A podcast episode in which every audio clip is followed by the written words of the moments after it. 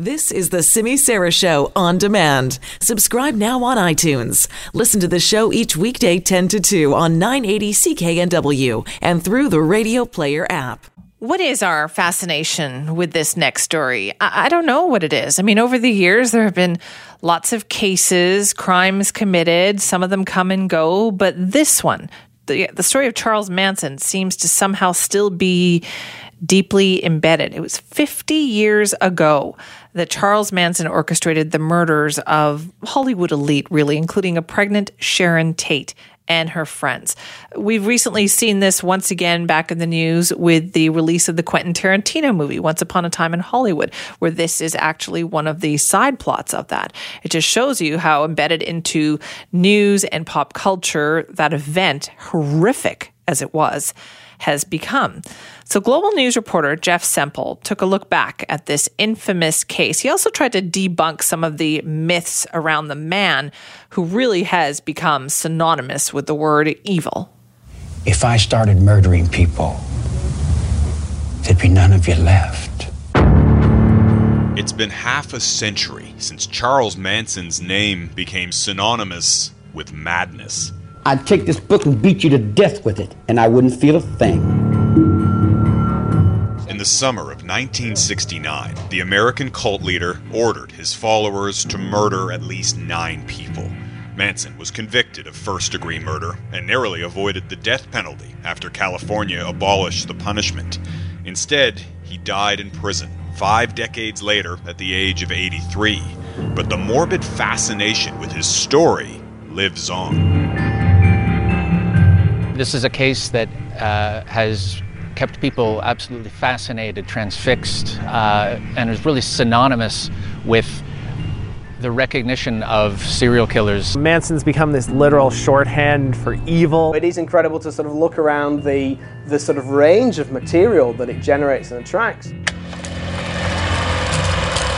The 50th anniversary of the Manson murders has spawned a host of new movies and books including Quentin Tarantino's Once Upon a Time in Hollywood. And the rehashing of Manson's story is also refueling the many myths surrounding his case, some of which he himself helped to create. The first Manson myth dates back to his childhood. Born in Ohio to a teenage mother and an absent father, he spent his early years in and out of prison, mostly for petty crimes. But Manson told much taller tales of growing up desperately poor and alone.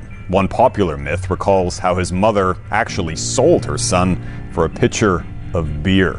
Kind of left out the part that he was raised mostly by an uncle and aunt and a doting grandma who gave him fancy birthday parties, bought him nice clothes. Charlie was a hustler, he was a fraud. Manson used those childhood myths to turn himself into a legend, at least in the eyes of his followers the so called Manson family, a cult of as many as a hundred people. Manson's eerie ability to control his followers remains a source of mystery and intrigue, and it's also where we find another Manson myth his seemingly supernatural power of persuasion. He managed to make the world think he was some kind of mystical mass killer who could control zombie like followers and Absolutely none of that was the case. He had no original philosophies. He stole everything from the Bible, Beatles lyrics, and Dale Carnegie's How to Win Friends and Influence People. He never had more than a couple dozen drug addled teenagers and young people following him, and most of them wanted to leave. But some remained and were even willing to kill for him. Charles Manson never actually physically murdered anybody that we know of. Instead, Manson ordered others to do his dirty work, convincing five of his followers to become murderers. He kind of descended into madness. He had an acid trip where he felt like he was being crucified. And he took that as being uh, that he was a, the coming Christ. The first victim was Gary Hinman, Manson's friend and fellow musician. Manson needed money to launch his own recording career and sent three of his followers to Hinman's house. Which brings us to perhaps the most pervasive Manson myth his motive for the murders. At the crime scene, the words helter skelter were written in blood. The title of the hit Beatles tune, which Paul McCartney says describes the rise and fall of the Roman Empire. But Manson had his own interpretation. It just kind of means chaos. It just means craziness. The prosecutor in the court case, Vincent Bugliosi, used the helter skelter calling card to promote his own theory that Manson murdered members of the Hollywood elite to incite an apocalyptic race war by framing pro black activists for the killings. Manson always denied the race war theory. The last person to ever interview him was Canadian James Buddy Day.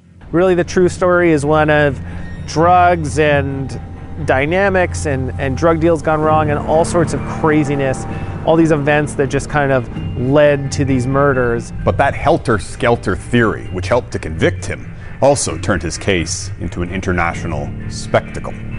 The media were looking for someone like Charles Manson to fill that space in 1969. He confirmed and crystallized a lot of the anxieties and a lot of the issues and debates that were then circulating around what we might refer to as the counterculture, but also other elements of American culture like the Hollywood elite. A story of drugs, rock and roll, mind control, and Hollywood race wars. It's little wonder the Manson myths have survived so long. That's Jeff Semple taking a look back. You know, we were talking about this amongst ourselves here. And like, I remember growing up in the 80s, felt like they were always interviewing Charles Manson and putting him on TV from his jail cell, like giving him airtime. And I th- like, I thought, I think times have changed enough where I don't think that would happen today. You know, like a somebody who did the horrible things that he did. If some TV program decided to go to the jail cell and interview this person and give them like half an hour or an hour of time, I think people would rightfully be outraged and say, "What are you doing?" And yet, that was totally normal. So, uh, times have changed in that regard. The story itself still seems to fascinate, but I don't think the platform that he got is something that you would necessarily give um, somebody like that today.